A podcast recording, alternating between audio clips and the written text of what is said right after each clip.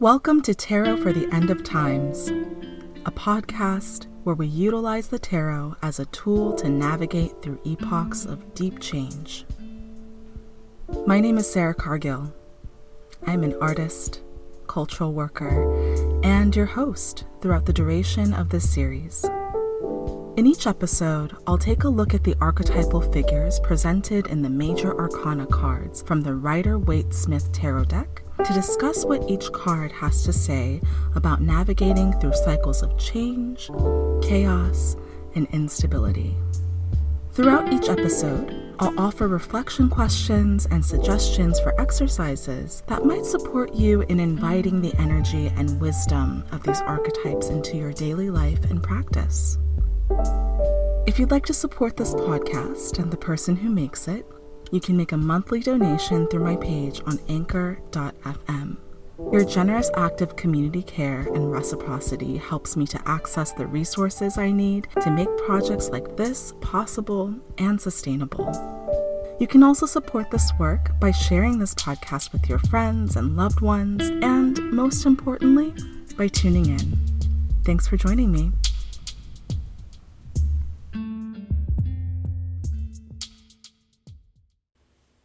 Hello, dear listeners. What's happening? Welcome to season two of Tarot for the End of Times. How the hell are ya? Are you hydrated? Do you need a snack? When was the last time you moisturized your knees and elbows? Have you told someone how you really feel lately? Critical critical questions to ask oneself and each other. It's been just about a year since the launch of this podcast, and I feel so lucky to be here today. I imagine that many of y'all who have been returning listeners have been rocking with me for about a year, and I am, in this moment, uplifting my excitement and appreciation for this contemplative and nourishing virtual communion space.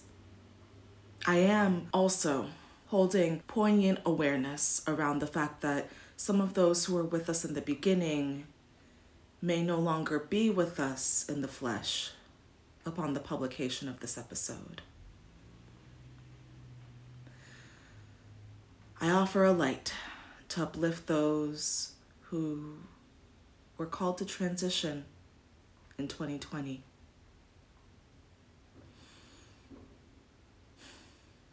May you be at peace, and may your spirit know rest. Ashe.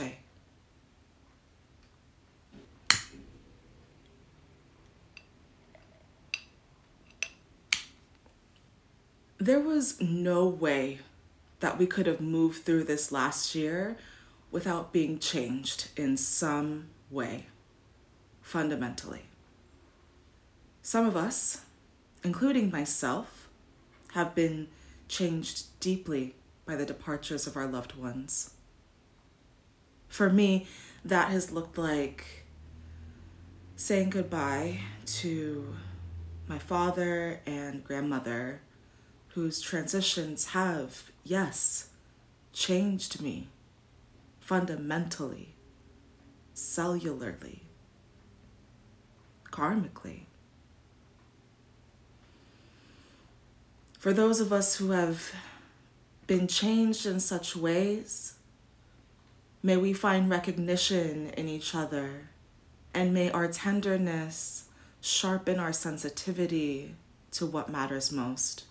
May we protect that tenderness fiercely and may we find grace in every breath that creates the spaciousness that our hearts crave.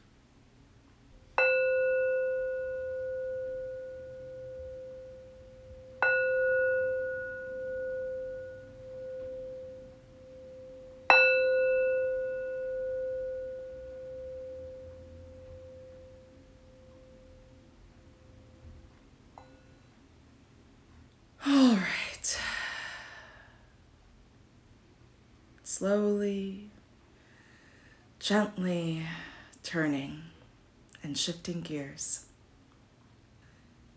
Before we get into today's episode, I want to take a moment to share a couple of announcements. Some of these announcements are related to my newly discovered boundaries and also points of clarity that will hopefully serve all of us, including me, in right sizing expectations around this podcast. And then I'd like to share some expanded offerings that I've quietly opened up recently that I'm now ready for you all to know about. So, first, let's talk about boundaries and expectations, as we all must do in all relationships, right? So, I want to be in right relationship with y'all. And for me, being in right relationship to my work, my loved ones, clients, etc., re- requires transparency and honesty about my limits and expectations around engagement. So, with that in mind, let's start here. This is not a weekly podcast. I don't think I've ever declared this to be a weekly podcast, but in case it wasn't super clear before, now you know that well, it's it's not a weekly podcast. and I find myself needing to mention this because Y'all, I have received emails, DMs, voice messages on Anchor that have led me to believe that folks are expecting me to do things that, uh, you know, I never said I was gonna do. So, you know, with the start of a new season, I figure this would be a great time to be explicit about this so that folks can adjust their expectations and requests accordingly. So here's the first boundary, y'all. Please do not send me messages inquiring about when the next episode is coming or you know trying to nudge me by letting me know that you are going to cancel your subscription like your monthly donation uh, because i'm not producing episodes at a rate that is to your liking look what you do with your money is your business. And uh, you don't have to tell me what you're to do with it. this for me, um, this boundary for me also includes well meaning messages that involve the sentence or some variation of, I can't wait for the next episode. Because, first of all, yes, you can. you can wait.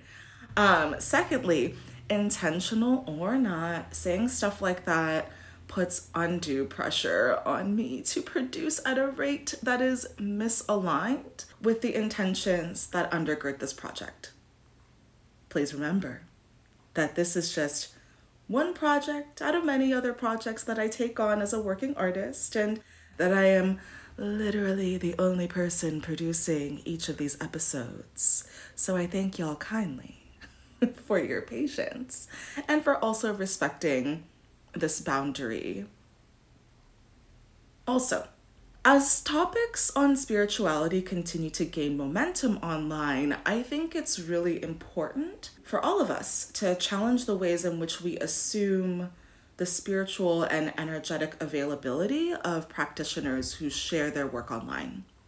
I also think it's important to resist applying capitalist expectations onto spiritual care workers, especially because a lot of the shit that we're gonna say isn't meant to be distilled into bite sized IG friendly memes and infographics. Yeah. Social media is a tool for dissemination, but it's not where my practice primarily lives. When I first started this podcast, I did so with the intention of sharing parts of my practice to hold collective space where we can reflect on the spiritual implications of Raggedy Ass 2020.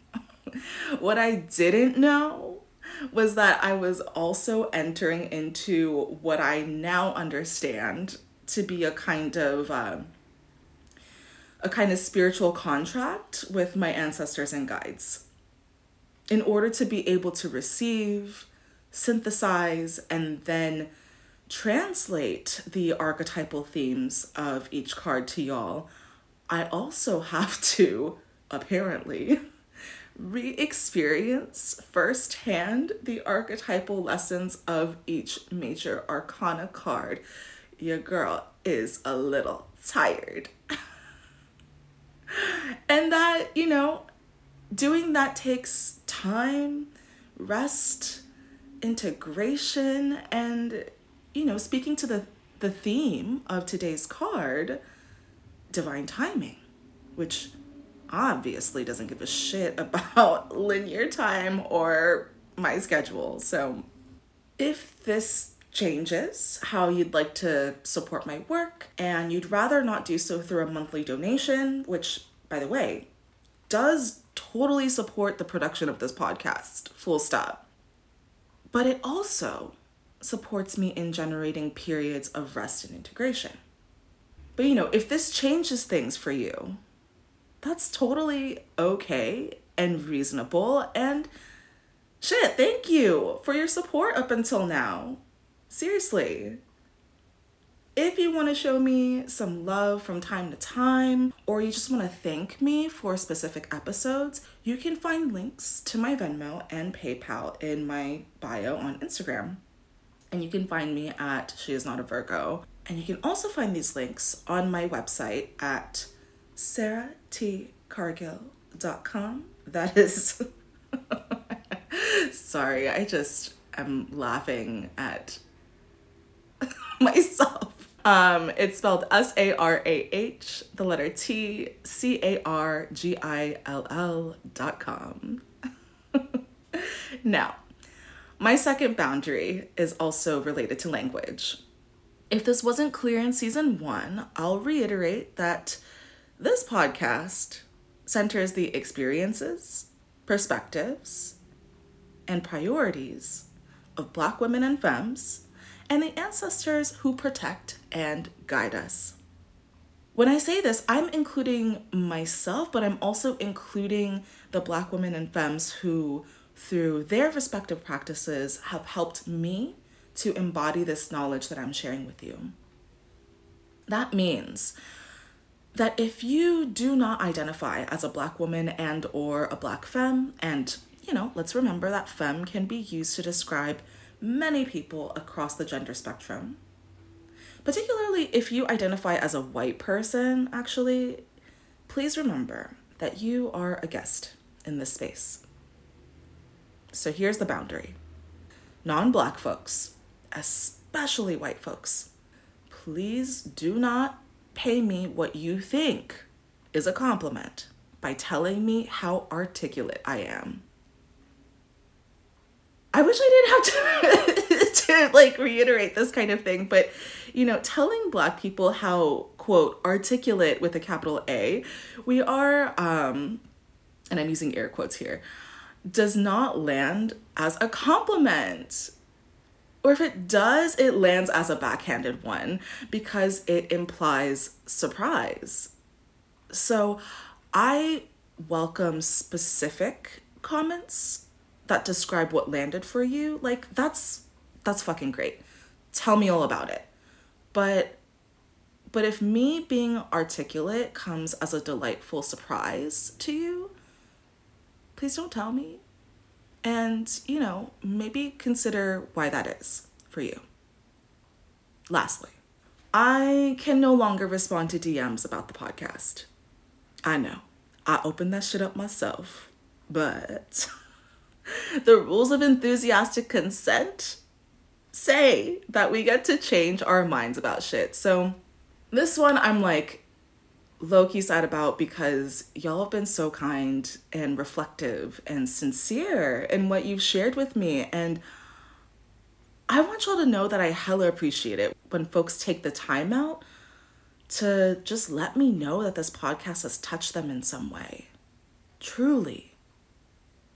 Cause, you know, that's like the whole motherfucking point. and and, right? And that shit got real unsustainable real fucking quick. Y'all. Like, I am not about that influencer life. I am not built for it. I do not aspire to live that life. So, yeah.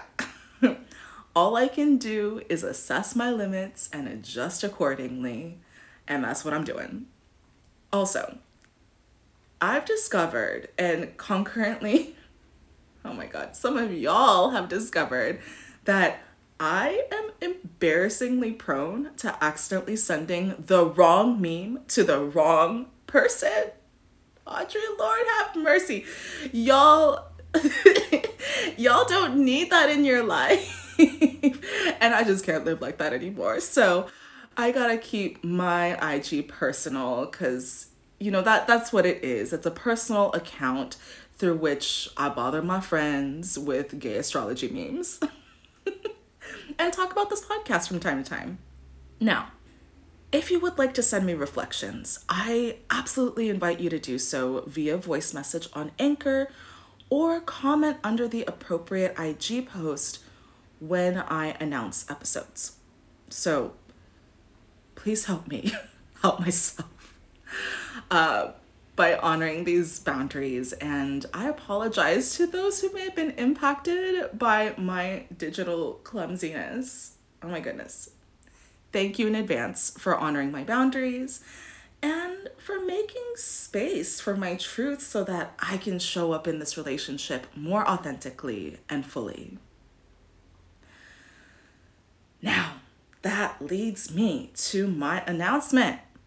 After much thought, consideration, and, well, you know, frankly, stalling, I've decided to open up my books and offer tarot readings for y'all.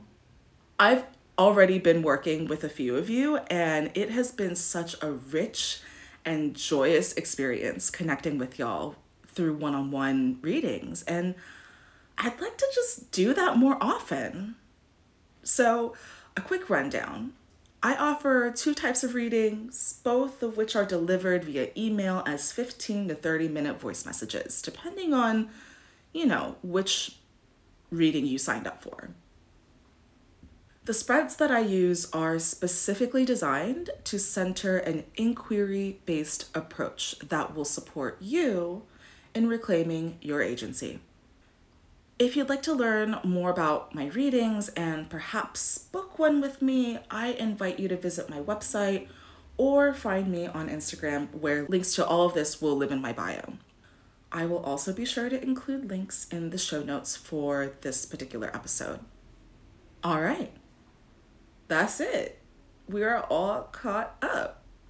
So, without further ado, it is time for us to talk about the Wheel of Fortune. I don't know what that was. Okay. All right.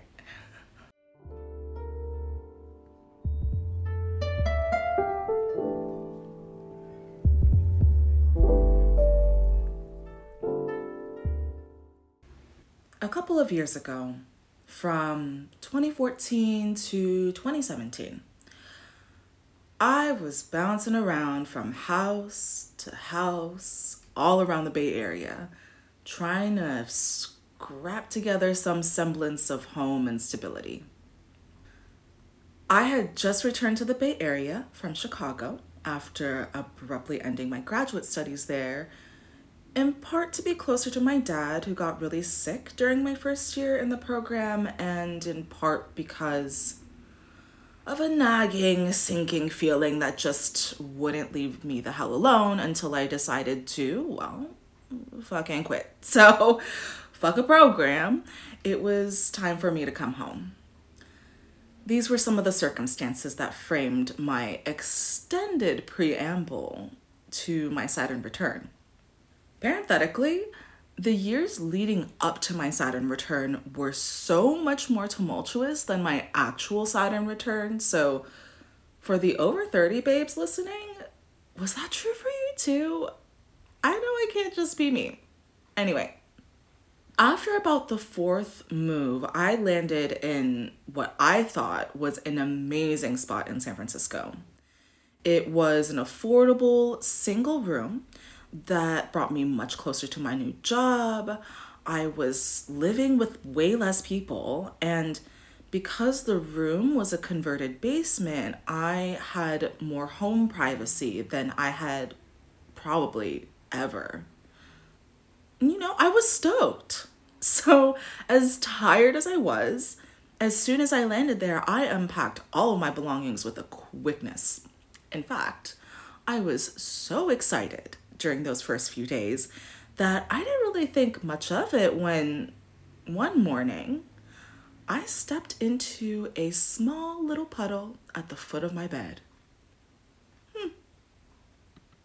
Curious. A couple of days later, I invited my mom over to come and check out my new spot. It had been about a week since I'd moved in, and we were both really excited about me finally settling in somewhere. The night she came over, it was storming pretty hard outside. It was a rare heavy rain season, so you know, we were sitting at the edge of my bed talking shit. And in a moment of like sincerity, she said, You know, you really found a good place here. I'm happy for you. And to children of immigrants, you know what kind of compliment that is. and I nodded and smiled and told her about how much I love the space and and in that moment, right as I was saying all these wonderful things about my new home, I looked down and saw, to my absolute horror, water gushing from the space between the floor tiles and the wall. Apparently, what I thought was a fully converted basement was, in fact, structurally incomplete.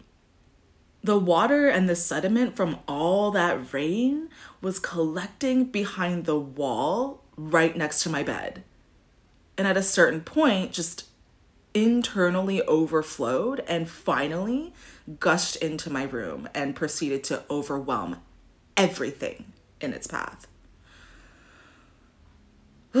in the midst of our Sisyphean attempt to scoop up the water with dustpans and buckets and to mop up the floor with towels and rags as nasty dirt water continues to gush out of my wall, I finally put two and two together. I said, huh, that's what the fuck that puddle was.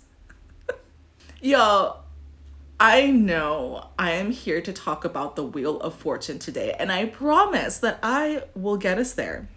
But first, I need to pause and tip my hat off to this cosmically orchestrated metaphor that mm, aptly describes the nature and purpose of Saturn returns.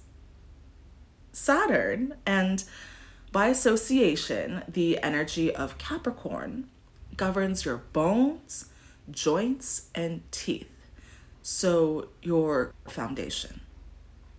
Through the natural unfolding of disaster and upheaval, Saturn will reveal the holes and loose screws that threaten the foundation you've built for your life. Saturn returns come around about once every 29 years or so to illuminate and test the quality of this foundation. Because of the nature of the task, Saturn doesn't prioritize making us feel better, especially when dealing with our attachments. The energy of Saturn teaches us to create the structures that serve to ground us in our long term big picture visions for the future. If some shit ain't for you, it's Saturn's job to let your ass know. Being the planet that also governs time, or I guess more specifically, how we collectively conceptualize linear time, Saturn is gonna level with us by reminding us that, at least within the context of our earthbound experience, time is finite. It's an unrenewable resource if I could assign like a a catchphrase to describe the ethos of Saturnian tests, it would be this. Are you sure about that? Saturn very much gives that like making a list and checking it twice energy in that it generates a sense of urgency around the foundational core elements of our lives that we maybe got away with ignoring during our early and mid 20s. And when we're forced to really take stock of what does and does not hold water in our lives, whether it be our relationships or our decision making processes or how we deal with rejection, whatever the case may be, it can be such a rude awakening. but with that, Saturn teaches us that in order for us to make space for long term blessings, we have to, number one, build up our tolerance for rejection and restriction so we can identify what a true fuck yes looks and feels like for us. And two, learn how to identify and say no to that which is not for us and to hold firm boundaries that honor our no so that we're equipped to protect the space that we're creating for our fuck yes. Saturn's gift comes through the realization that rejection is more often than not a form of protection. It puts a spotlight on what's not for us, which is such an important stage to figuring out what is. This rude ass awakening is a critical point of initiation that ushers us into adulthood, at least, you know, astrologically speaking. Saturn leaves us with the gift of delayed but long term gratification. If you choose to answer Saturn's call, Saturn will eventually point you toward hard won but long lasting gifts, but not before asking, Are you sure you want this? If your answer is yes, Saturn will then ask, Do you want this enough to hold out for just a little longer? Saturn teaches us that we have to work for our blessings, and that work takes time. In the scenario that I described, I quite literally could not create a home that was built on a shaky foundation. But I had to decide for myself whether or not I wanted to put myself through another housing search and, you know, another move. I'm really glad that I chose to momentarily lift my head from the panic and admit the thing that I really didn't want to have to admit to myself, which was, damn, this ain't it. Uh, but by the end of the month, I had found the place that I, to this day, call home.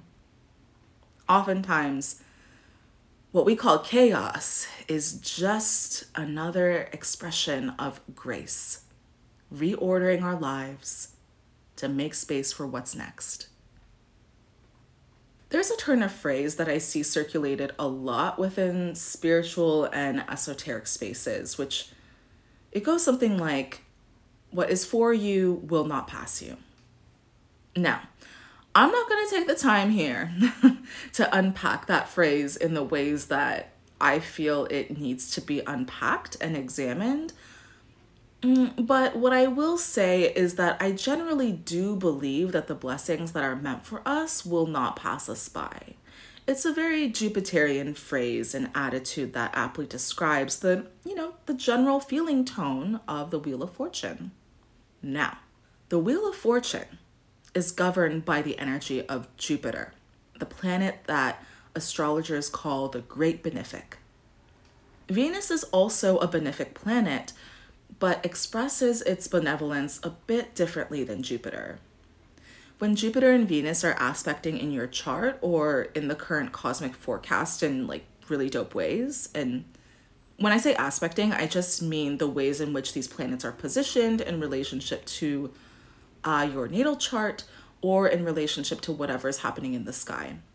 You can be pretty certain that when this happens that you're going to come into some kind of blessing very very soon. If you pay attention that is. Jupiter and venus are the gift bearers and their respective energies are meant to be activated within the context of having a good time. Jupiter however being an outer planet and a planet that deals with travel higher education and just expansion and growth, it tends to govern and interact with our external affairs or blessings coming from the outside in. So this might look like getting a raise that's much higher than what you were anticipating, or an incredible opportunity to work or study abroad. Whatever it is, Jupiter likes to consensually give big hugs and leave impressive gifts, particularly if you've taken some risks to put yourself out there or grow in some way. But here's the thing you can't have an archetype like Jupiter without an archetype like Saturn. Expansion without boundaries can lead us to our own demise. Saturn and parenthetically Pluto are what we call the malefic planets, or planets that bring up tough shit so that we can deal with it and recalibrate. These are the planets that catalyze transformation by bringing awareness to our limitations and boundaries. Saturn will leave you raggedy, but transformed. The interplay between malefic and benefic energy is critical to understanding how the Wheel of Fortune works. Growth and expansion aren't inherently good things. While Jupiter, the cosmic, you know, fun uncle, so to speak, likes to generously reward us with abundant blessings, the shadow side to Jupiter's gifts of abundance is toxic excess.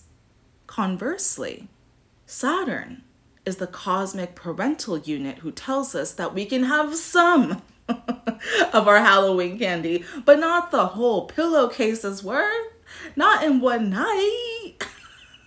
Saturn teaches us that we can't we can't accept blessings without knowing our limits. That's what it means to prepare for abundance. Much like how it did in the story about the flood, Saturn tests our foundation, oftentimes quite literally, in order to prepare us for our blessings. So, going back to the case of the flooded bedroom, as I was frantically moving my shit away from the torrential flood, I was also actively repacking all of my stuff in the moving boxes that I had just unpacked. Y'all, you can't tell me that that shit wasn't preparation. The Saturnian energy in this card, which it's there, and we'll get there works with the Jupiterian energy of this card by teaching us how to create a structure for abundance that is going to sustain our well-being in the long run. At that time, I was I was lucky and in many ways privileged enough to find new housing that would remove me from a tenuous and unsafe living situation. But luck is temporary. Abundance is the long game. And we need to work with both our biggest, wildest dreams and out of this world opportunities, so Jupiter, and our real life boundaries, non negotiables, and individual limits, Saturn, in order to move towards the flow of abundance. In tarot, the Wheel of Fortune can be traced to medieval Europe as an iconographic symbol for the volatile nature of fate, life stages, and the cyclical nature of time and fortune, and, you know, also misfortune.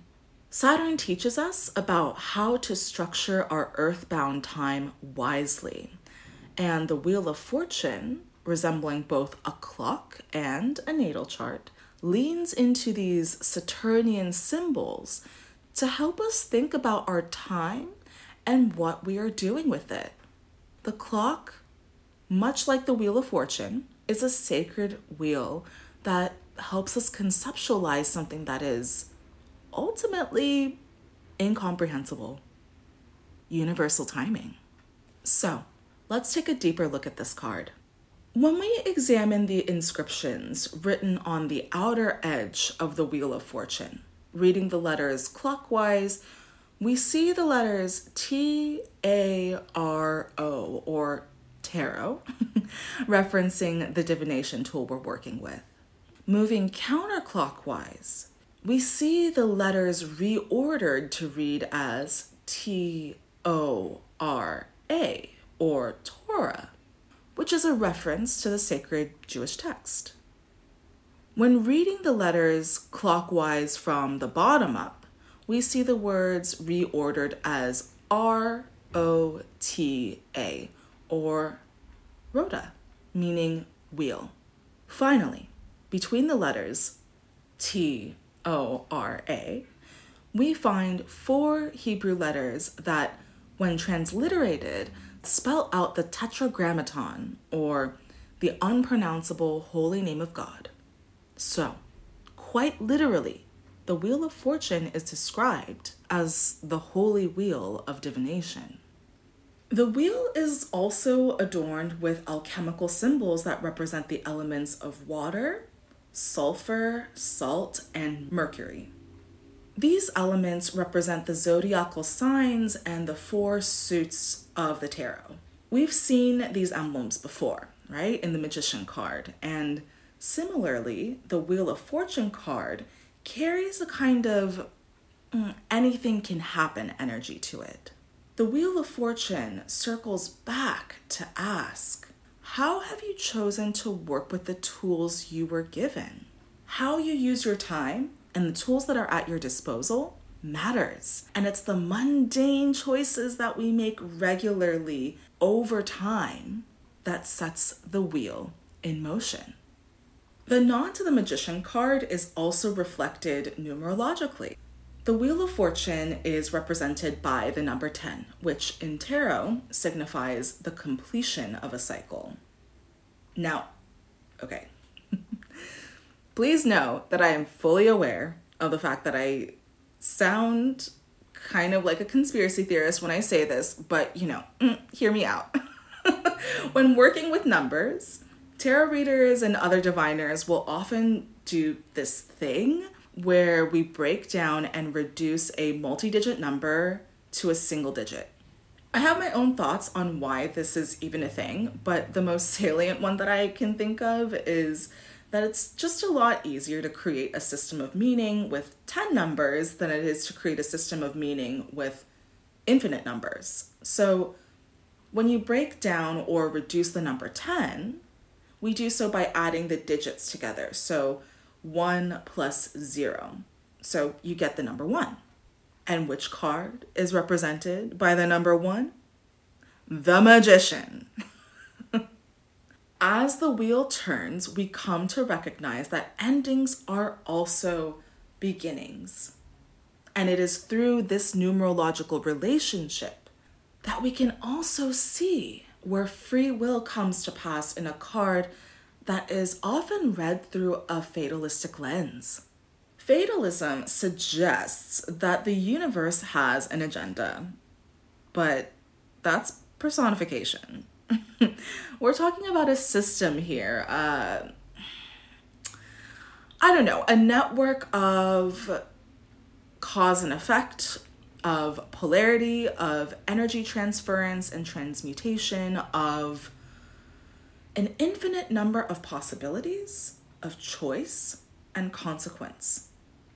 The connection to the magician reminds us that we are in a process of co creation with the universe.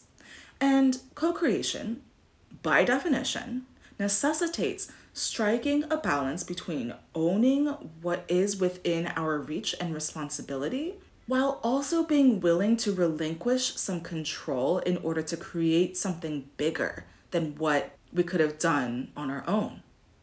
And that, dear listeners, is where I begin to reconcile the gap between exercising personal agency within the context of navigating a system that is also outside of my control.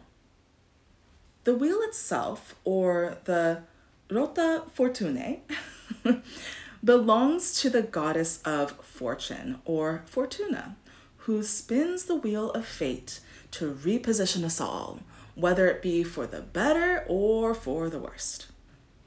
Sometimes it's time for you to reap in some major wins. And other times, it's time for you to experience some L's. Another and perhaps less fatalistic way to think about this is through the words of Zora Neale Hurston, who famously said, there are years that ask questions and years that answer them. I originally thought that Fortuna was just another version of the figure that we see in the card that comes next, the Justice card. But a little bit of internet sleuthing revealed that that's not quite it. While the archetype presented in the Justice card holds the balance of karma, Fortuna, as the personification of luck, cycles, and fate, is really just here to spin the wheel and catalyze the next phase. You know, a few weeks ago, I was letting my YouTube autoplay run, and an episode of an episode of Oprah's Super Soul Sunday came on. Oprah's guest for the episode was a person named Caroline Myss, who is a white American spiritual teacher and author who speaks a lot on spiritual archetypes, sacred contracts, and the connection between spiritual empowerment and healing. I don't know too much about her beyond that, but there was something that she said that was pretty striking. Now, before I weave her words into this story, I want to be clear that shows like Super Soul Sunday and Oprah's interviews in general need to be consumed, in my humble opinion, with a grain of salt. Because, let's be real, she caters to a very specific demographic and speaks from that place. Her target audience, or the people to whom she is directly speaking to, are often wealthy or at least upper middle class often white, white adjacent, or indoctrinated into, you know, a framework of whiteness. And she's often speaking to ideals that reflect neoliberal values. So, you know, as with anything, including this podcast, take the gems, but don't throw critical analysis out the window because it's Oprah. Yeah. so, anyway, in this episode, Caroline Myss, when responding to Oprah's question of what her personal definition of God is, she said, God is law. I don't personalize God. And that was a definition that really hit home for me, particularly within the context of this card. And here's why. The widely accepted interpretation of this card reinforces the binary between good and bad, fate and free will. Assigning meaning to this card is either an omen for good luck in its upright position and bad luck in its reverse position.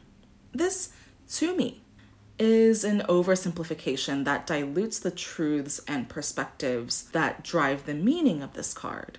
Unlike Madam Justice, who works to help us make sense of this turning of the wheel within the context of our individual and collective human experience. Fortuna isn't necessarily invested in translating the balance that she governs within the context of the system that we call universal timing or divine timing. That's not her job. She, as the personification of the universe's chaotic neutrality, is not here to make it make sense. What makes the Wheel of Fortune a bit of a wild card is that, in many ways, all it really says is, hey, yo, it's your turn. In the eyes of the universe, change is just change. Good and bad are personalized labels that we assign to that change. Now, without resorting to, you know, unpalatable cliches that perpetuate spiritual bypassing or diminish the validity of experiencing changes in the ways that we do, this card reminds us to evaluate the changes we undergo in our lives through the lens of chaotic neutrality, not fatalism. The Wheel of Fortune card is busy as hell. And my hypothesis is that while the Wheel of Fortune is in and of itself an archetype, it's a structural archetype and a composite amalgamation of the individual archetypes that have shown up to this cosmic party. In this card, we are coming into contact with an impressive number of archetypal creatures, many of which were introduced to us in previous cards. So let's bring our attention to the four archetypes firmly planted along the periphery of this card. So the angel, the eagle, the lion, and the ox. When read through a Christian framework, these animals represent the four evangelists St. Matthew, St. John, St. Mark, and St. Luke, respectively. Hence, you know, all the wings. From an astrological perspective, these archetypes represent the fixed signs of Aquarius, Scorpio, Leo, and Taurus. In the Rider Waite Smith deck, each of these archetypes are in possession of what looks like a scroll, which is widely interpreted as the Torah or some kind of sacred text. For the purposes of this analogy, I'm going to stick with what I'm more familiar with, which is the astrological perspective. While we can experience spirit through individuals, for me, it's also important to notice how God or spirit or the universe reveals itself as a holy system. To me, choosing archetypes that represent fixed rather than cardinal or mutable signs to create the literal framework for this card speaks to the nature of this cosmic system. The presence of fixed signs signals a kind of energetic stability. In many ways, this cosmic system is what it is. And we're encouraged to locate our agency within it by understanding our role and tending to the threads that anchor us in the tapestry of this system. At the same time, the emphasis on fixed signs works to bring our attention to the status quo so that we can unpack our ideas and assumptions about what normalcy is. These archetypes beg the question what does normal look and feel like for you? And are you ready to redefine that? When studying the visual symbology of this card, you'll notice that the Wheel of Fortune is actually suspended in thin air, close to spirit.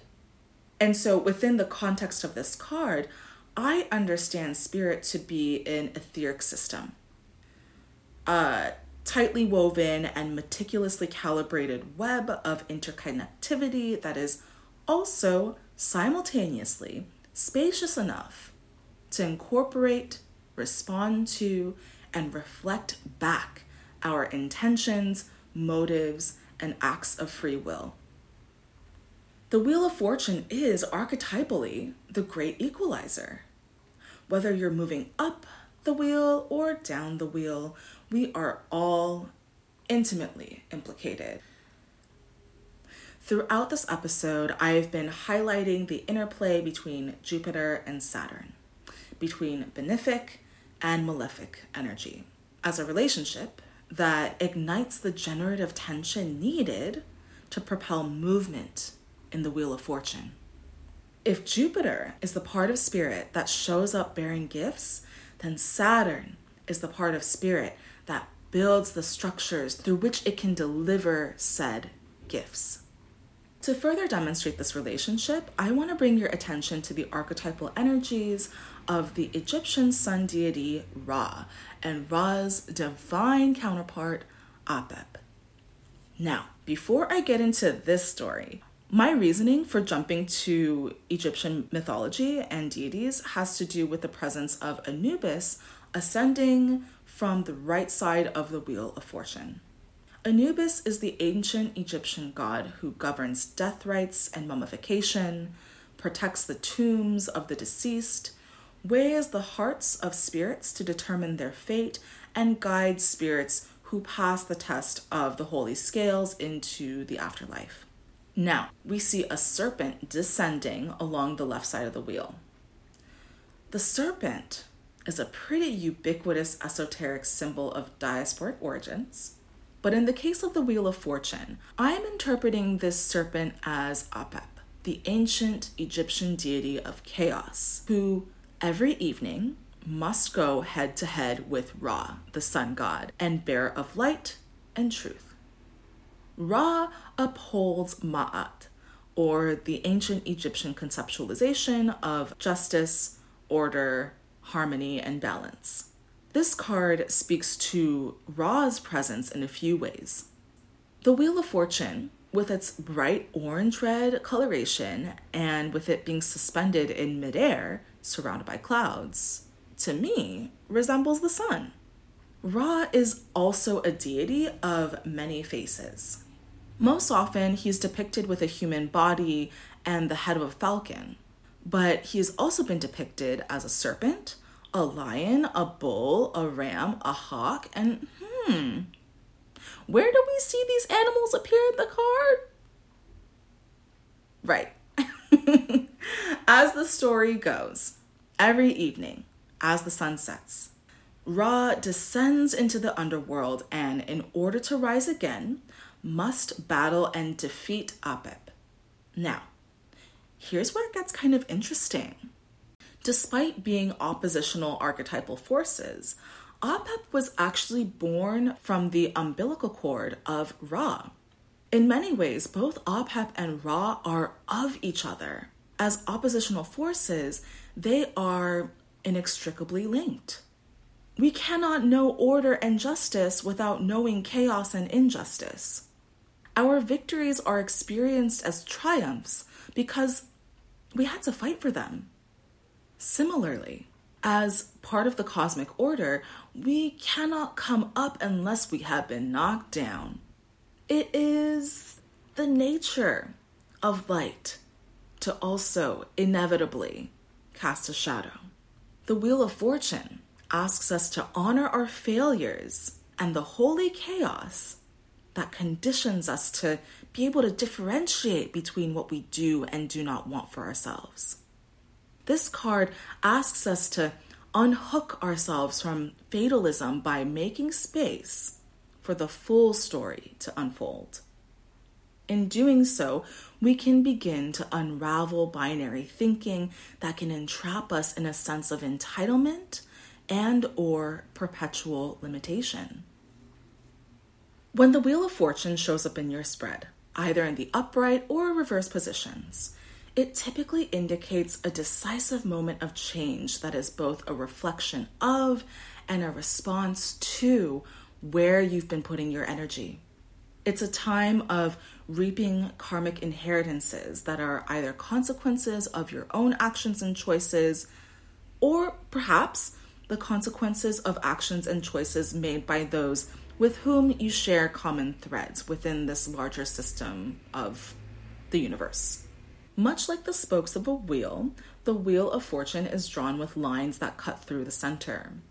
These lines not only work to support the structure of the wheel, but they also work to connect opposing ends of the wheel, reminding us that while we may have our own individual experiences over here, our experiences are also inextricably bound to and informed by the, you know, sometimes oppositional experiences of others.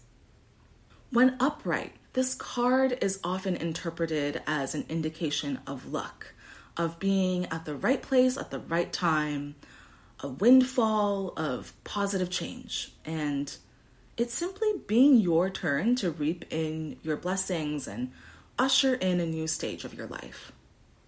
In the reverse, it could indicate a time of unanticipated setbacks, of resisting change, and a time when things just aren't meeting your expectations in ways that can be kind of a bummer. For me, this card in reverse also signals unfinished business, or depending on the context, a moment when rejection swoops in to protect us. Because this card can, again, depending on the context, indicate a time when you were breaking some serious cycles, when it shows up in reverse, it would behoove you to give yourself the gift of a 360 review before moving forward with anything. This brings me to the last archetypal figure perched on top of the Wheel of Fortune the Sphinx. Within the context of this card, the Sphinx, for me, represents our agency. Harkening back to the energy of the Chariot card, the Sphinx encourages us to embody our role in the cosmic order by activating our agency. We don't do this by running ourselves into the ground trying to control the uncontrollable. Instead, we activate our agency by owning the power that we do have by way of centering our choice points. With that, I think where we need to be careful is to not let this rhetoric about choice be a means to, again, perpetuate spiritual bypassing. The point isn't to blame yourself for the emotional impact of life's circumstances. Quite the opposite. While I personally do believe that most things happen for a reason, I say most because, you know, honestly, there are just some things in this world that I can't wrap my head around, particularly when it's stuff like gratuitous violence. it's not always helpful to tell ourselves and others who are actively going through some shit that everything happens for a reason. So, you know, yes, we have choice, but it's important to not make assumptions about the choices that other people have access to based on the choices that you might have access to. You know? And vice versa.